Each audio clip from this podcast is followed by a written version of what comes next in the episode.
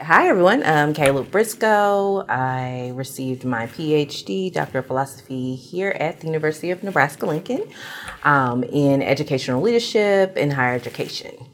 Learned many different things, had a lot of um, amazing opportunities um, as a research assistant with the Department of Educational administration, got exposed to um, and was able to really just elevate my research, work with neat faculty, um, learn about the faculty process, i.e., how I am now a faculty member.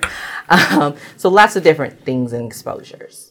So my research interests while I was at UNL primarily focused on understanding issues of race and racism um, for minoritized populations, thinking about particularly um, campus racial climate issues, um, and how issues of race and racism influence dynamics and perceptions of individuals within campus environments.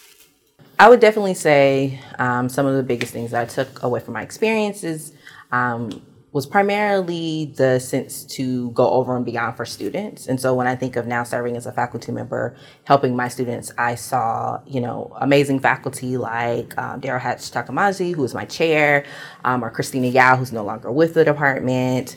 Um, but uh, all of these faculty members mirroring um, and caring for me in very real and passionate ways. Um, and I wanted to do that as a faculty member, and I do do that as a faculty member. I would say my students would argue that. Um, so just the love and support that you have um, really helps drive the process and helps you to really elevate yourself.